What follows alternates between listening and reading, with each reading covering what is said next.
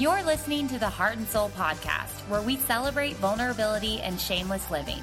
No topic is off limits when you're chatting with your besties. Let's own our worth and walk empowered towards truth together. Hey, y'all, it's Catherine, and I am so excited for today's guest on the podcast because I have been fangirling over her for quite some time. I want to say like two years. I've followed her on Instagram, and I just love her messaging.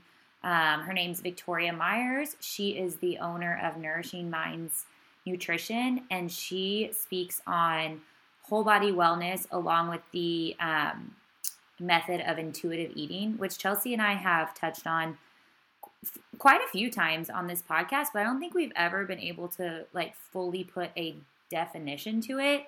And I just really think you're going to love her um, verbiage behind it, her knowledge behind it. She has studied this for years and is a registered dietitian and nutritionist and teaches on this. So, just the way that she verbalizes things that we've been practicing is really, it was really cool for us to just kind of be reminded of why we eat the way we eat and why we nourish our bodies the way that we do. And, anyways, you're going to love it. But I couldn't get into that interview without starting with some shameless spills.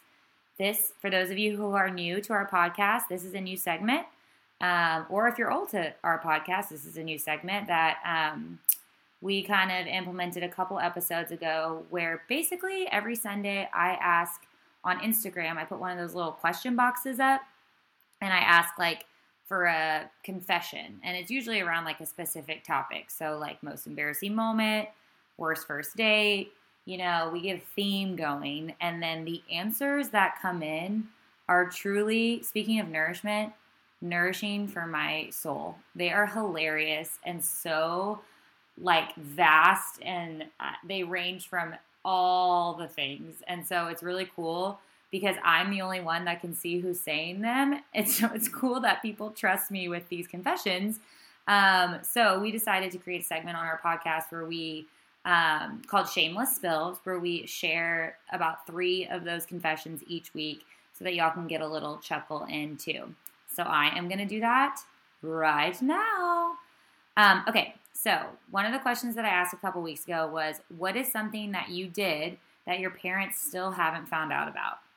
Which is actually a really um, there are definitely, sorry, mom, some things that you probably haven't found out about. Although I am an open book, I'm sure there's got to be some things where I'm like, mm, probably never going to let that one out of the bag. But people let some stuff out of the bag for me, let me tell you. There was a theme with putting dents in their parents' cars. Um, lots of backing up in the driveway and putting a dent in the car, or putting dents in other people's cars and driving away, which is a crime. So hopefully you've grown and learned um, not to be a criminal since high school. But the first one is put a dent in both of their cars in high school, which is just tragic to hit both of them. And the fact that they still haven't found out about that is maybe a little sad, but I don't know. We'll um, we'll just leave that up to you. If you if you're listening and you wrote that, maybe that's something you want to pray about and like confess to them. um, this second one is like a whole other level of parents not finding out about something because it is deep, y'all. Okay, so this person said that they hired a lawyer and got out of an MIP, which, for those of you who don't know what that means, it means minor in possession, usually with alcohol. So they hired a lawyer and got out of an MIP senior year of high school. They were wrongly accused, which is not good that they were wrongly accused, and they got off. This 18, 17, 18 year old, however you are, how old, however old you are, senior year of high school, hired a lawyer on their own and got out of a charge. That is something that high school Catherine would have never been capable of doing because I like can't even put oil in my car now without calling my dad and being like, "How do I do this again?" So, I mean, honestly, props to you. That was like a whole other level of um, responsibility as a senior year in high school. Okay, last but not least, um, I feel like probably a lot of people have had a crush on one of their siblings' friends, um, especially if it's an older sibling. But this person actually made out with her brother's best friend on the stairs of their house while he was having a sleepover with her brother. And her brother and her parents never found out. Now that is good. Really good. Really, really sneaky. Honestly, proud of you on this one too. We are going to keep these shameless spills coming. If you have any shameless spills or confessions that you want to um, be read anonymously on the podcast, go ahead and email us at heartandsoulpodcast at gmail.com. Okay, before we get into our amazing interview and conversation with Victoria Myers, we are going to take a second here to shout out one of our brand new sponsors for 2021.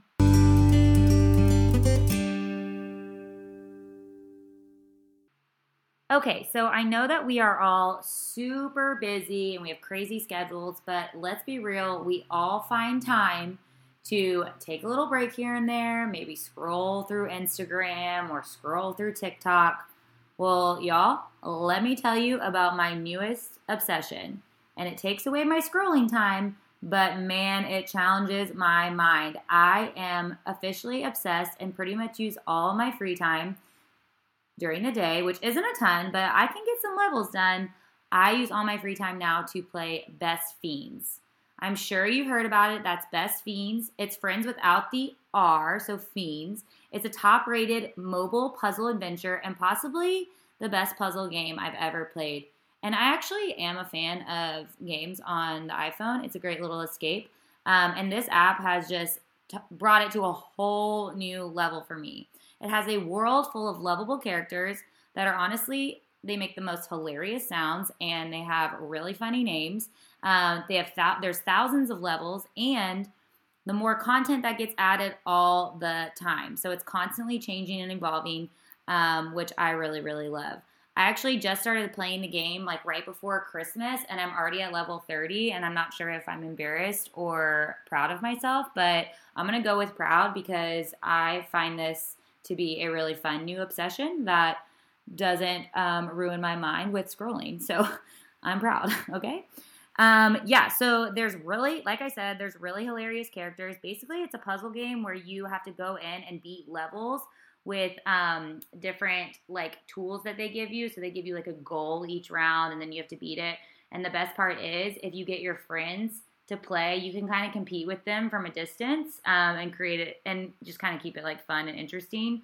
So um, I actually need to get Chelsea and I to compete. I wonder what level she's on.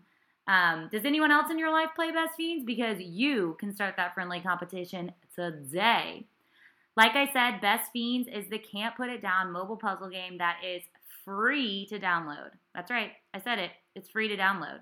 With over 100 million downloads, this five star rated mobile puzzle game is a must play. Once you download Best Fiends, you really, you truly can't put it down. I mean, you should for some, like at some point, just to like get work done, but like then pick it back up again and continue beating the levels because it truly is one of those can't put it down games.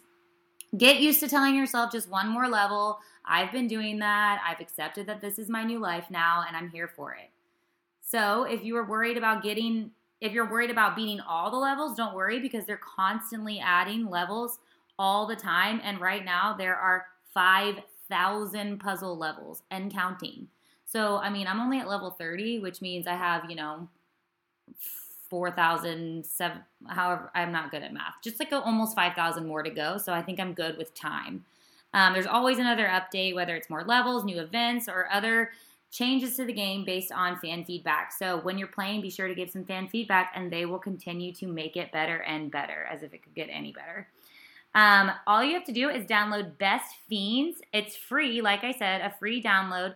Download that today on the Apple App Store or Google Play. Like I said, that's Best Fiends, which is friends without the R.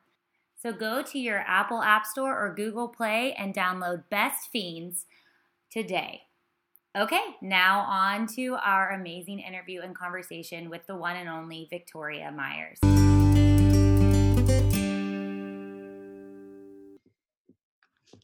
Hello, everybody. Welcome to episode two of season three of Heart and Soul Podcast. Chelsea and I are here with the wonderful Victoria Myers, and y'all are going to get to hear her story and what she does today. And I am pumped.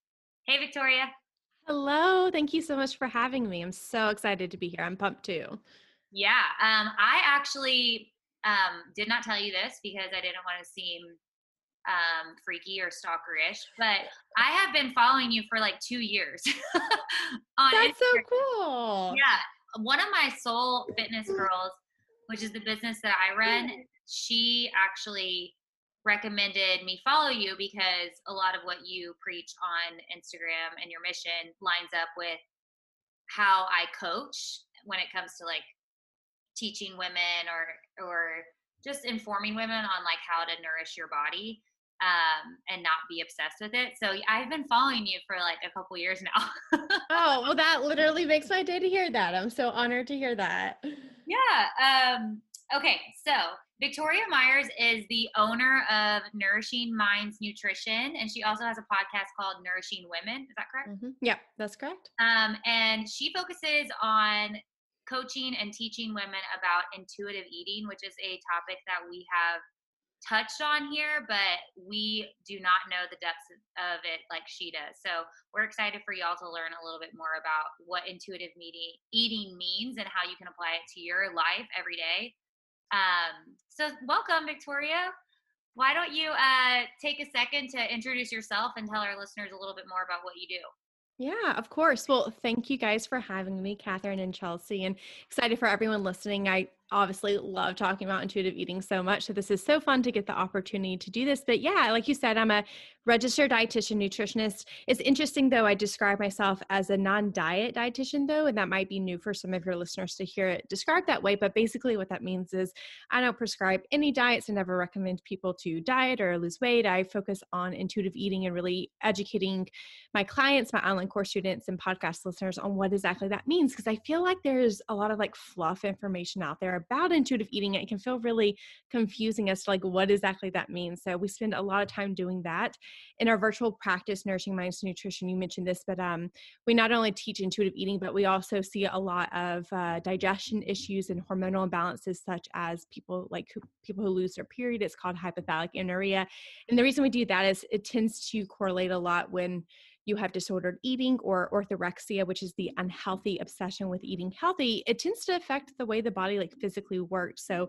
we do a lot of intuitive eating, digestion, and hormonal work in our practice. And again, kind of in the online course world too we do some of that stuff so that's that's basically me in a nutshell and otherwise i'm a mama of an 18 month old and i just moved to south carolina a year ago and i'm i'm loving it here after living in florida for about eight years where in South Carolina are you? Yeah, Greenville, South Carolina. I've been there. Very cool. And are you guys both? R- remind me where you guys live. We're in Wilmington, North Carolina. You're both at Wilmington. Okay, very cool. Yeah. George, I, my husband's brother just moved to Greenville, South Carolina as well. He started a uh, addiction recovery center down there. That's incredible. So cool. Yeah. I've been to Wilmington one time and loved it, which is so funny because I actually grew up in North Carolina. If you guys know of this very small town, Salisbury. Yeah. I grew up. Such a small town. But yeah, so I've actually only been to Wilmington once though, and I love it so much though. It was it was a beautiful place to visit. I actually used to date a guy who's from Salisbury and I spent two Christmases there.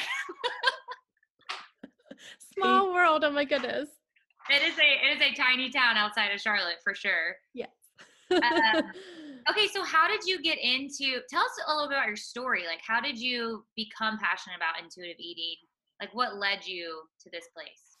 Of course. So, my story, as I think is true with so many of us that own businesses in this world, it's very rooted in my own personal journey. So, um, if I look back, I never have ever had a normal relationship with my food or my body choices. I think that's true for so many of us as women. I think from a really young age, we're taught to diet or not really feel enough in our own skin. I was definitely surrounded by a lot of people in my family who dieted and just kind of was always around that that type of mindset of like you want to be losing weight even from a really young age unfortunately but when i was 16 i really started to dabble in dieting and unfortunately developed pretty quickly disordered eating because dieting for so many of us leads to that and, and, you know from the age of about 16 to about 25 26 i was constantly struggling with some form of disordered eating. It was either restrict and binge eating or i was going from one diet plan to the next or maybe another clean eating plan. I was always you know kind of swapping what trying to find the perfect diet so i could have the perfect body right? That's similar story so many of us have but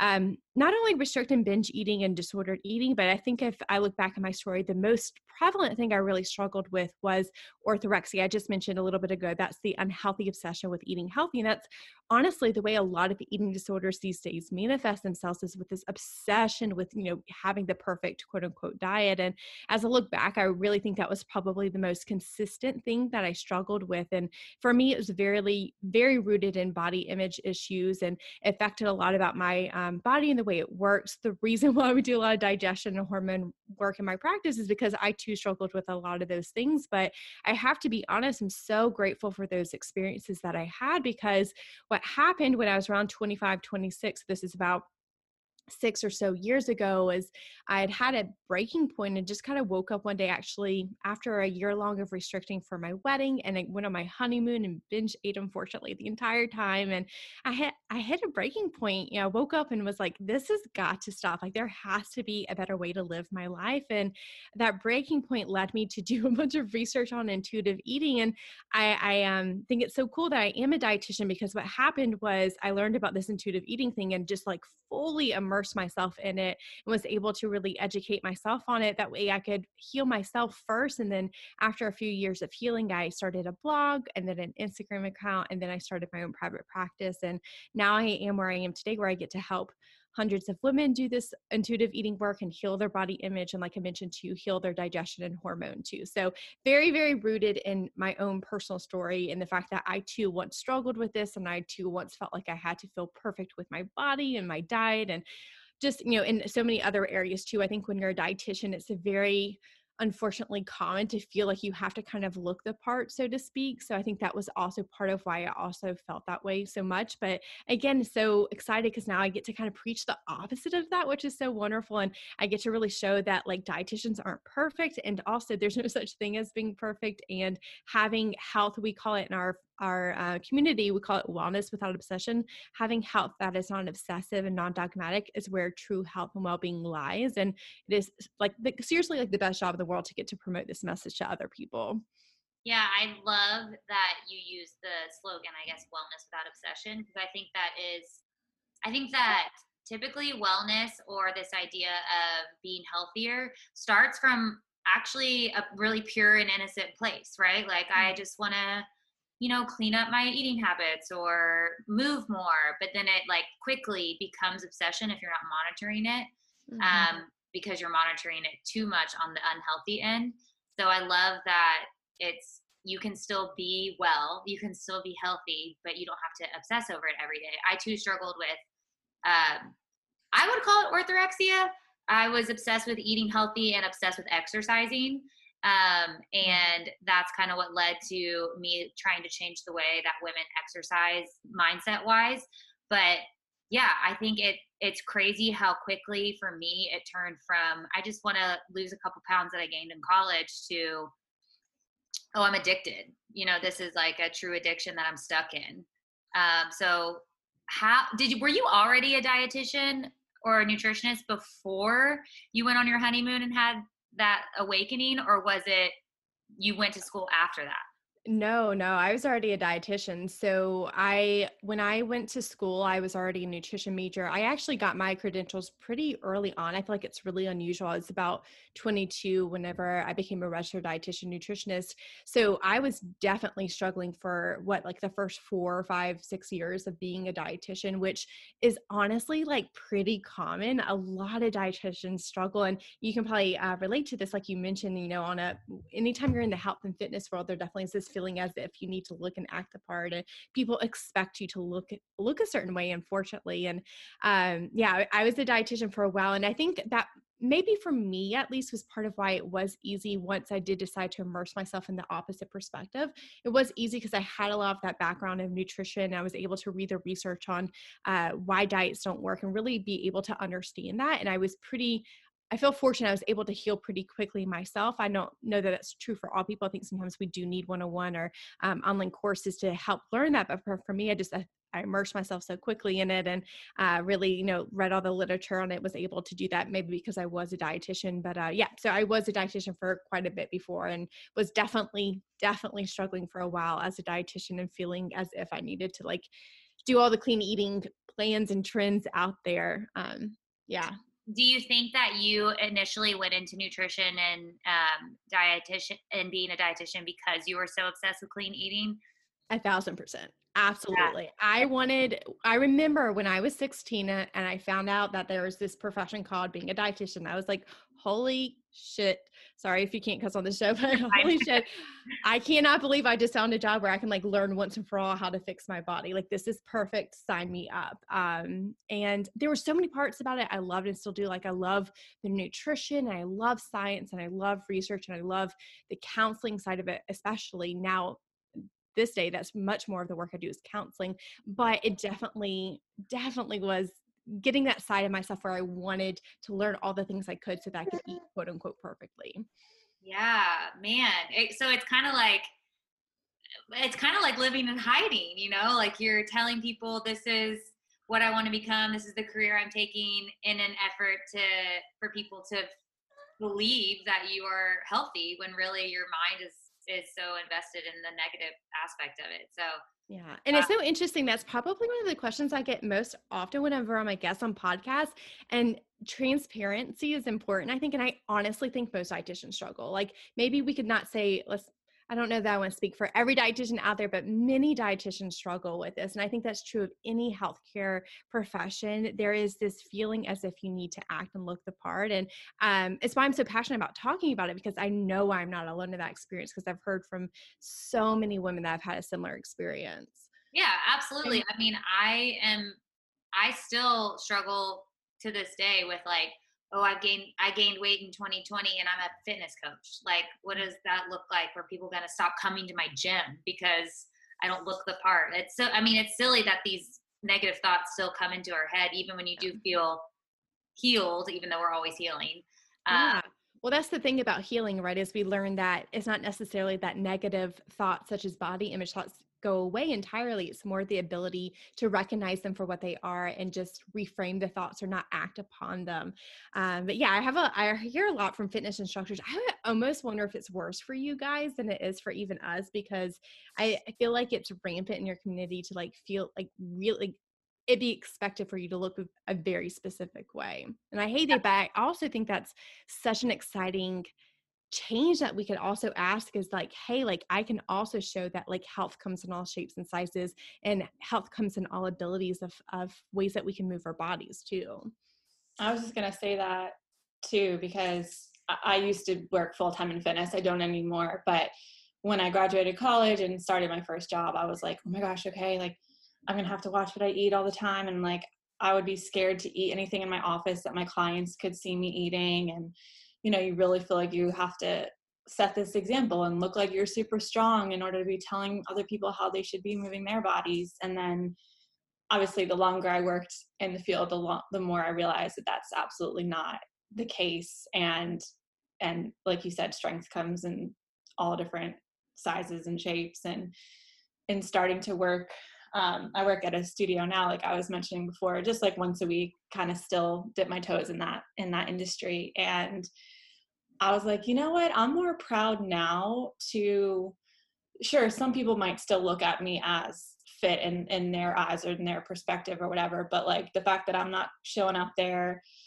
size zero with like a six pack i want to be that coach that people are like oh i don't if she can do that, I can do that. I don't have to look like X, Y, and Z. And she's if she's the teacher, then then heck, it just kind of lowers the that standard a little bit of what it takes, what what fitness really means to people. See, that's that's what excites me. Like the I really think like people like you guys and all of us talking about this and like being that example, like that's how we create a ripple effect in the world. Like that is how we really create change where we're able to be like, hey, like you don't have to look this part or even feel as if you have to look like your fitness instructor or look like your yoga teacher or look like your dietitian. Like we can just celebrate the fact that we are all so beautifully unique. And I feel like that's really how we create momentum in this, in this uh this change we're trying to create. Like so that's so exciting for me to hear that. And thank you guys for the work y'all do and helping with that.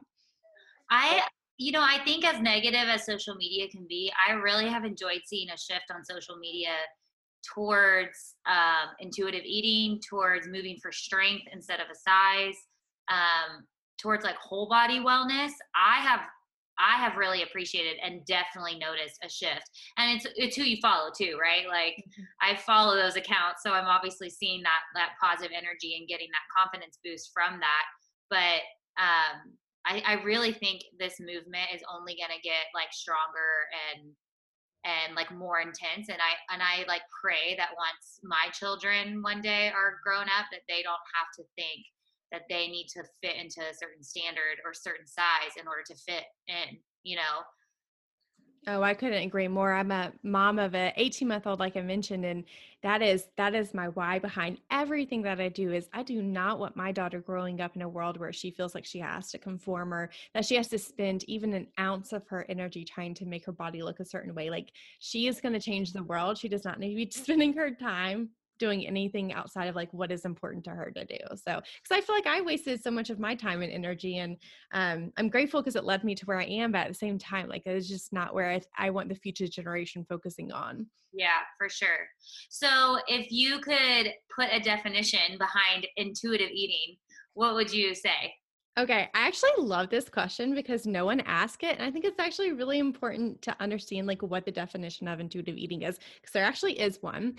Um, the way that we would best describe it, and I will have to say this comes from two dietitians. Their name are Evelyn Tribole and Elise Rice. Thank goodness for them. They actually created intuitive eating back in the 1990s. It's been around for that long. They've had four iterations of their book now, and you definitely want to make sure you're getting the final iteration because they as we all have have learned and grown and evolved in our belief systems but intuitive eating was created by them back like i said in the 1990s it's considered i think the best way to describe it and the best definition is is a self-care eating framework. So what that means is we recommend people taking care of themselves because health behaviors do matter. Um, sometimes that's a misconception people have is that we're telling people just to eat whatever they want whenever they want however they want for the rest of their lives. And while unconditional permission to eat is important that's not the whole story of the picture. So again it's it's basically allowing your yourself to listen to your body through a self-care eating framework. And you can think of it as basic actions of self care, not self control. And I mentioned health behaviors, that's a big part of it too. This is a weight neutral approach, which means we're not telling people that they need to be a particular body size in order to have health. They're just focusing on their behaviors instead of weight as a means to attain health.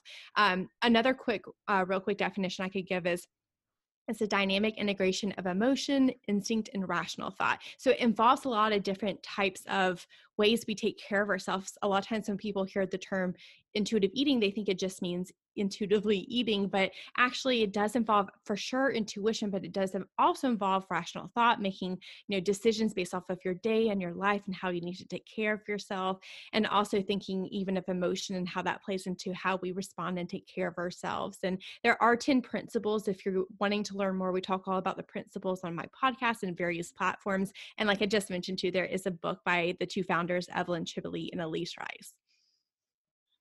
Wow, I just learned a lot. oh, uh, you're on mute. Sorry, yeah, I realized I was still muted. I'm doing that in between all little man lines. Um, I love how you say rational thought. Yeah. And and what did you say? Self care instead of self control. Because if if you're thinking about it in the terms of diets, they are about self control and willpower, and do you have discipline to control yourself. And that is all rooted in what we talk about on this podcast, and that's guilt and shame, and you're destined to forever feel like a failure. So, and, and Catherine and I usually will talk about how we more try to eat intuitively, but I don't think we've ever really been able to put it into words so eloquently or like really give our listeners quite that type of a definition because it's just kind of what we've adapted to and we obviously don't have the background in it and the knowledge that you do but it's been so interesting and awesome to have professionals come on here and reiterate that it is real and it's not just this like woo woo manifestation do what you ever whatever you want type of like diet thing. You know what I mean? Oh, for sure. And by the way, I love the woo woo and I love like intuition and all that stuff. I'm definitely like a science minded woo woo person. However, it is evidence based. There's actually over 120 studies to back up intuitive eating. So it's not just like someone one day decided, like, screw diets, let's just say that they don't work. No, like it's actually rooted in the research and evidence based practice. And I do think that's important because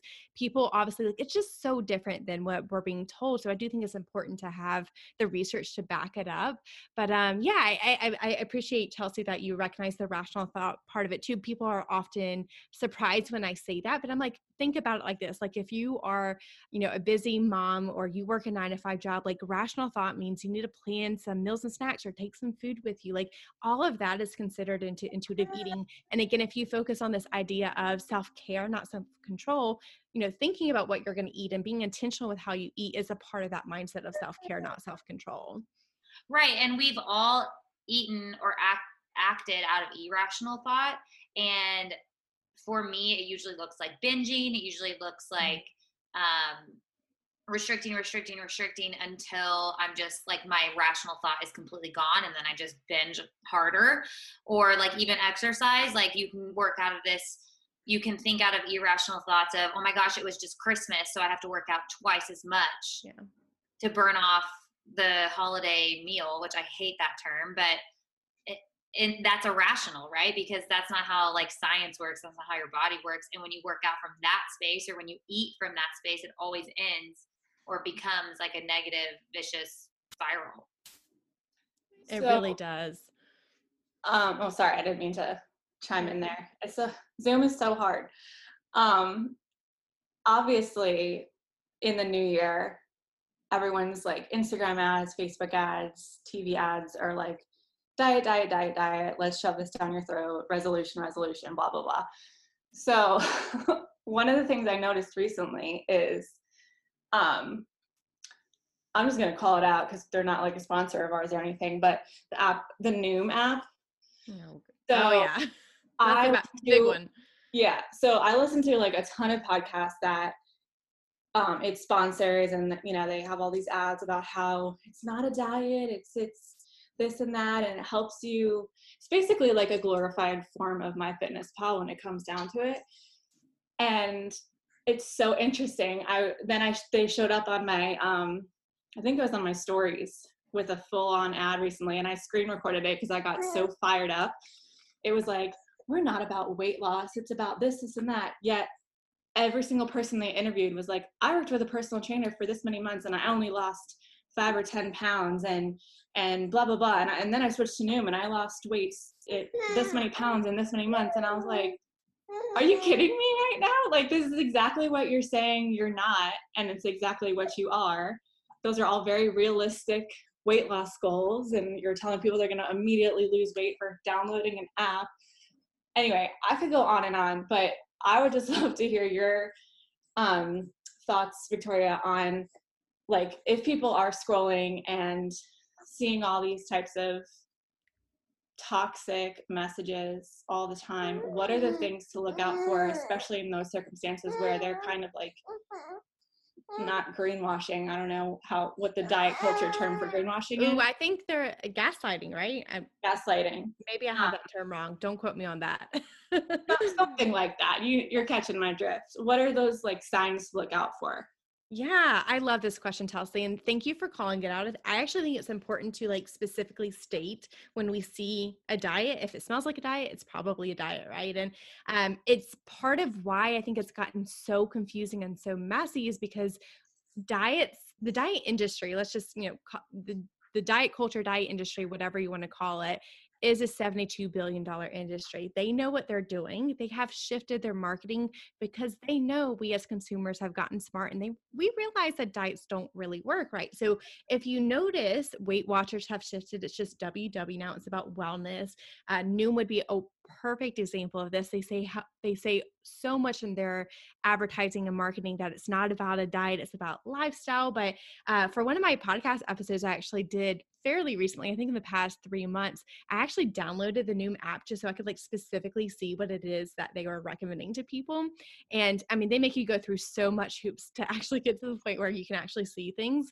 Uh, and they say it's all about psychology, but at the end of the day, when I looked at it, they were giving me a calorie restriction diet, and it was a very low calorie amount that they were prescribing. And it was really concerning to me because, again, people are probably and there's probably someone listening me like i thought i thought i was just doing a lifestyle i thought i was doing something good but this is where it gets so sneaky and that's why um I talk a lot about clean eating in my my uh, world too because it's like well we need to understand a lot of these things are just shifting their marketing they're still a diet. So I think the best way, like I mentioned, is if it smells like a diet, it's probably a diet. I have a few identifiers I typically use to um, define dieting, though, and it's typically things like they don't respect body diversity and that health can come in many shapes and sizes.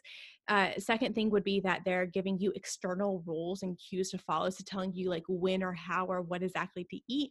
And number three would be that it's generalized advice and it's for everybody, right? So it's not respecting the fact that we are individualized people, we are unique, amazing human beings, and we all have very vastly different needs. So those are the main things you can look at. Like again, if they're giving you blanket statement things like eat this, don't eat that, or follow this specific calorie allotment, or telling you things like don't listen to your hunger cues, drink water instead. That's something that Noom does. That's how you know that it's a diet. Mm. That's so frustrating. And I mean, honestly, when it really comes down to it, the only people that should be telling you exactly what to put in your body is someone like you who has the right to do that. Thank you. Yeah, I went to school for a while, but also I will say my goal is eventually to get my clients to a place where they don't have to even rely on me. Like I do believe if we're going to talk about intuition here, like I believe we have so much like our bodies have infinite wisdom and our bodies know how to feed and nourish themselves. The reason my job exists now as a non-diet dietitian is I need I need to help people unlearn all these years of diet culture. Like to be honest, if my job didn't exist in 50 years from now, or if it only existed in certain circumstances, I'd be okay with that because I think we like we as humans know how to eat. We've just forgotten it because we live in a diet culture world and diet culture has existed more than just the 1900s. It's actually existed for quite some time from back in the early 1800s. So we have a lot of work to do to undo this, but um, I do think that we can come back to that and come back to our instincts that way. One thing that um, that I I struggle with, and I and I know a lot of my followers struggle with is thinking that, and we talked we touched on this earlier, thinking that like all of a sudden one day you come to this realization that um, how you've been thinking is unhealthy and how and this is how you should think but then there's the hard transition of not fully being able to shift into that new way of thinking without coming up with some i guess like battle plans when negative thoughts arise or when temptation to go backwards comes into into play. So what would you tell a client who is like fully on board with intuitive eating and honoring their body and listening to it well who has like a, an off day or a day where they feel like mentally attacked? Like what are some ta- what are like a few tangible ways that they can fight back yeah, I actually I love this question, making me think for a second because I I think why I like it so much is number one just to like normalize that this happens because if we're going to speak to perfectionism here which we've been talking more specifically from like a diet or body focused mindset but perfectionism exists in so many ways and Catherine like you said like sometimes when we're healing we feel as if we need to like we don't expect i guess the negative days to happen and in my opinion like i said normalizing it so important like you are going to have bad days. It could be a bad body image day, a bad food day. It's just bound to happen and not seeing it as like good or bad, but rather just like an opportunity to learn and grow and evolve is really, really important. So just like number one, coming at from that perspective. Um, something we talk a lot about with our clients and online course students about is reframing negative thoughts. So let's say, as an example, you have a day where you feel fat, which is a description a lot of my a lot of my clients will use but you know fat is actually not an emotion or a way that we feel. It's just something that we often use as a way to describe something but a lot of times i'll ask clients just to get curious like think about that. Instead of like being mad at yourself for having the, the thought of i feel fat or having you know the thought of like oh i need to go do some t- some type of compensatory behavior like change my food or exercise behaviors how can i get curious with this? Where does this come from? Why do i feel this way today? A lot of times when we have feelings of let's again keep using the thought of like feeling fat it's because we had a really stressful day or we mm. are having you know we had a really bad fight with someone or we're having a lot of work related stress something else can often be going on and we project it onto our body image and how we feel about our physical selves. And then the other thing other than getting curious and thinking about where those thoughts come from asking why you know really just being open minded i'd say is reframing the thought. So let's say if i feel fat it could be like well i understand that i don't feel well in my body today. However i still deserve to nourish and properly take care of myself today. So that's just a quick example of a way to reframe a thought. All the praise hands. That's so good yeah I, I, mean i think we all have neg- we all have negative thoughts whether they're body image related or not. So like what's so cool to me about intuitive eating and body image work is like if you can learn to do this with body image or with food you really can take that in so many areas of your life. So let's say i'm having like a bad mom day i'm like i feel like i'm like the worst mom ever. Same thing right? Like i can be like okay why do i feel that way today? What is actually going on? Let me have like an open dialogue with myself and then reframe the thought. And i love that because again we can use it in so many areas of our life I think that so often, I know that I struggle with this, is like we try and keep ourselves so busy that we don't have time to actually sit and reflect, and, or we don't give ourselves time or the opportunity to ask yep. questions. So, like, I keep my, I mean, I'm looking at my schedule right now, and it's literally hour to hour from 6 a.m. to 7 p.m. I keep myself so busy that instead of even just sitting down and like enjoying a meal and letting it digest, I'm like eating out of a carton doing the next thing on on my computer so that I can go coach this class but the idea of pausing and being still so that you can ask yourself that question and then listen to yourself is like I mean crazy, right? I mean, and we don't really do it. Especially for its type A perfectionist, right? Like, I mean, that's why I'm over here nodding my head because I do the same thing. Like, I keep myself so busy. And I think it's like this delicate balance, right? Of like being a go getter and achieving your dreams and goals, but also like recognizing that sometimes we keep ourselves busy to avoid the internal work that we need to do and stopping and pausing. It's something I always say is like, stop, pause, and listen. And like, yes, you can still be a go getter, but you still have to give yourself those opportunities to pause and to reflect because otherwise we get to the point of overwhelm and burnout and like no one wants to feel that way that sucks to feel that way. I've been going to um, a therapist the last couple of months because new mom life being a business owner and it is so hard oh my gosh. Yeah there's a lot. So um and i'm processing uh, you know some trauma i had post baby and whatever and i as i was speaking to her before like the christmas new year break i was like you know something i'm terrified of is this is going to be the first time since having my baby that i i'm not just like back to back busy going from thing to thing and i'm almost like more scared of that than anything else because it's actually going to give me time to like go there in my mind mm. um, and she just gave me some really awesome like tools to use and kind of bring myself back to present and all that. And honestly, it was the best thing. And now I'm going into this new year feeling like, okay, I just like needed that time to pause and do nothing and allow myself to realize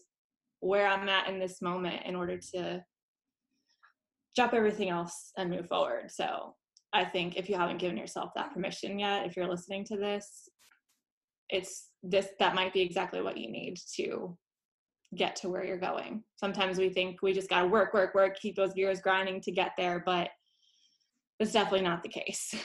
Right. Yeah. And, and resting is just as honorable as working, like, if not mm-hmm. more. Yeah, because that's when we get all of our, especially as business owners, right? Like that's when we get all of our ideas, and that's when we like the like the clarity comes to us. But if I don't give myself the time to rest and to like recognize that, I like nothing ever comes to me, or I can't get the clarity I need to like move forward with the business. So I appreciate y'all saying that. I I couldn't relate more. I struggle with that myself too.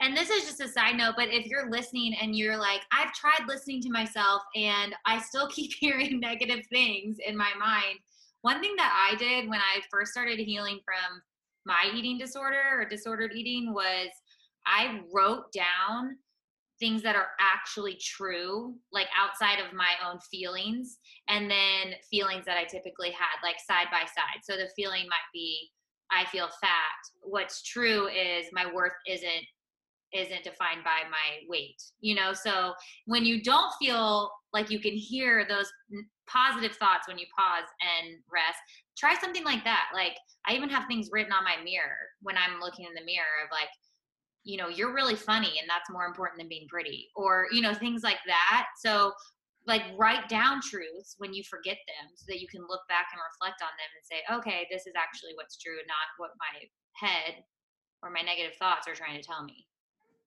I love that so much. That's such a good thing. Like two columns and compare side by side what's true and what's not. I love it. Yeah. So, okay. What are some services that you offer? Like, if a client today or if someone listening today is like i want to be her client what can they what are some things they can receive from you yeah, well, thanks for asking. And we would love to have you if you're resonating with the conversation. Um, working with clients that struggle with yo yo dieting or disordered eating and orthorexia is what we do best in our practice. And we work primarily with women. Um, so the way that we work with clients is typically in three and six month packages. I say we because there's myself and I have two dietitians Kelsey and Megan that work with me. And we see clients all throughout the US. So it's virtually based. You don't have to be in South Carolina to work with us. And yeah, so we, we specialize, like I said, in those areas and we work on getting people truly to the place of intuitive eating, um, helping balance hormones. We see a lot of people who have uh, missing or irregular periods or maybe have PCOS and they've been told they have to lose weight or they have to diet to manage their PCOS. We do that work in conjunction with intuitive eating. And I'd also mention digestive issues. So things like IBS, SIBO, celiac disease. And the reason why we often do that with intuitive eating is not only does often disordered eating and orthorexia literally cause digestive issues and hormonal imbalances, but on the reverse side, sometimes those things can also make it really complicated to, to heal and to experience intuitive eating because you feel like maybe you should avoid a particular food or you're having these symptoms so you can't listen to your body. So that's why we like to do those things together. So that's our virtual practice. And then we actually run online courses and programs. And we really like to do that because that allows us to serve more people for a more affordable cost. And uh, we have a few different things that we do. One of those is Permission Stage Playbook, which is an online course on intuitive eating, and we run it a couple times a year. Um, we also have a body image course, and then we have coming in 2021 digestion and hormone courses as well.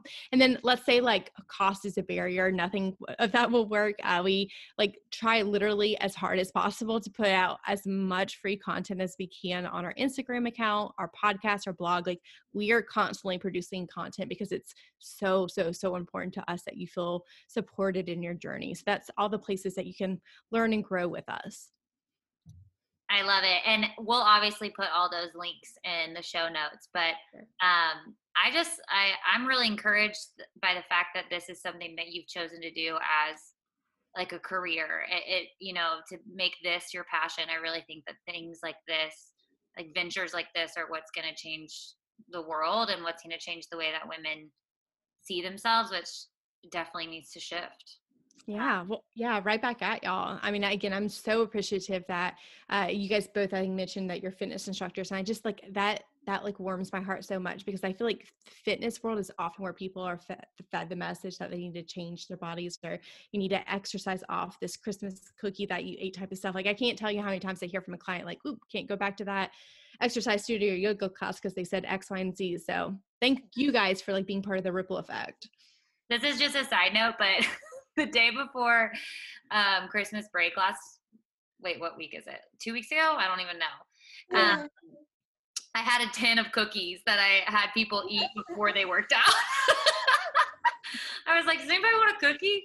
And then, I thought while I was coaching, I was like, wow, it's cool. Not just that I'm doing that or that I even intended to do that for a purpose, but that even that type of guilt can shift out of a, a, uh, an environment of a gym. You know, it can still be, you don't have to grab a banana on your way out. You can grab a cookie because it's Christmas. I love that so much. Oh, that just like that I love it because again, like that's that's how we create the change in the world. And I mean, man, that I know for me, like whenever I find things that are like empowering and I can find like I have a yoga studio here in Greenville, I have some online things, like I am so much more likely to actually move my body and exercise because I don't I know I'm not gonna be bombarded with messages that I don't want to hear. Like whenever I'm around that, it makes me not exercise as much. So like because it's you true. Feel you feel yeah, ashamed. I feel shamed. And then also like I just I like empowering messages. I don't really care to be told self-hatred messages. Like I want to feel like a badass when I leave, right? Like I want that experience experience. So that's awesome to hear. Well, we have um, four questions that we ask every single guest. So we're going to ask you those before we wrap up. Um, and we did not tell you on purpose. It's authentic, you know? Okay. Bring them on. So, what is something that you are currently binging or obsessed with right now? Bridgerton. Have you guys hey, watched it yet? My mom just watched that. She's like obsessed. So good. So good. That's all I have to say. So so many pretty people to watch. we just we just finished Queen's Gambit last night. That was so good. I've binge watched a lot of TV in 2020. Actually, that's a 2021 goal is to stop doing that so much. But that was a great show too. yeah, Queen's Gambit was really good. I was like, oh gosh, I don't think there's going to be a season two, but I wish there was. I keep hearing about all these like really great shows that I should be watching, but I have to be honest, like I'm just so tired by the time I can watch TV that I just I just watch like Gilmore Girls or something that I've seen a million times just so I can fall asleep to it. So Chelsea, for the first year of Maddie's life, all we did was rewatch The Office and Parks and Rec over and over because like you can't process anything more. So you just need like the yeah. things. I get that a thousand percent. Exactly. I'm like I have a little bit of FOMO because I just haven't had like the mental energy to commit to a series, but I want to wait till I can because then then what's the point, you know? That is like the best description of motherhood is like you don't even have like the first year of motherhood at least you don't even have the mental energy to like actually watch a show. Yeah. I get it. So that was me a thousand percent.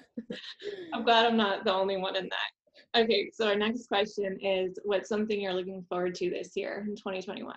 Oh, oh, so we just bought a new home and I'm so grateful for that. And I am like obsessed with decor and design and I cannot wait to design our house. So excited about that. Did you already move in or did you just like go under contract? I'm like moving this week. oh, congrats. Yeah, yeah. We're in process of moving. The house is being painted as we speak. That's exciting. So exciting. I love um, house projects. Your house too. one, right, Chelsea? Yeah, we uh, we bought our house in April or March technically, and uh, we when I was pregnant, I like painted every room, and I just I needed to keep myself busy, and then I kind of burnt out, and we didn't finish the rest. So my parents are actually going to come this weekend and help us. So we're going to redo our hallway. That just still looks like super 70s, and then eventually our upstairs bathroom because right now we have this like massive 80s style jacuzzi tub like with jets and stuff which is awesome. And it was awesome when I was pregnant, but it's the only tub in our house. And trying to bathe him and that, that's tough is like near impossible. I have to like either get in there with him or I'm like really straining my back. so that's high on the priority list right now. Um, okay, next question is what is something that you love about yourself? Oh my gosh, this is a hard one. Um, let's let's go with my passion i'm very passionate about things that i love and i feel like that hopefully comes across i feel like i'm a very passionate person you well, are you said that you hope your job doesn't exist one day that in and of itself is like shows how passionate you are about what you do so yeah, thank you all right our last question is if you could leave women with just like one little nugget of wisdom today, just to kind of like sum everything up in a sentence or two, what would that be? Mm, what comes to mind? How about like you are enough, like exactly as you are right here, right now. You do not have to change yourself or change anything about the way your body looks to be enough. And I hope people can go in 2021 feeling more supported just to honor their body and learn how to take care of their health, but from a non like diet restrictive mindset. Mm, amen to that. I love that. Well, I just feel like we I had a conversation with like someone that I've admired for 2 years and it oh. totally lived up to the hype. So you're awesome and I'm like I went in with like butterflies so I was like, "Oh my gosh, I follow her." But now I'm like this is cool. We're friends. yeah, I love it. I love it. And you guys are going to have to come on my show too. So we'll we'll keep it running. All right. Well, thank you so much for joining us today. And listeners, we will link everything in the show notes so that you can follow along with Victoria and Nourishing Minds Nutrition. Um, and we will talk to you next week. Whoa!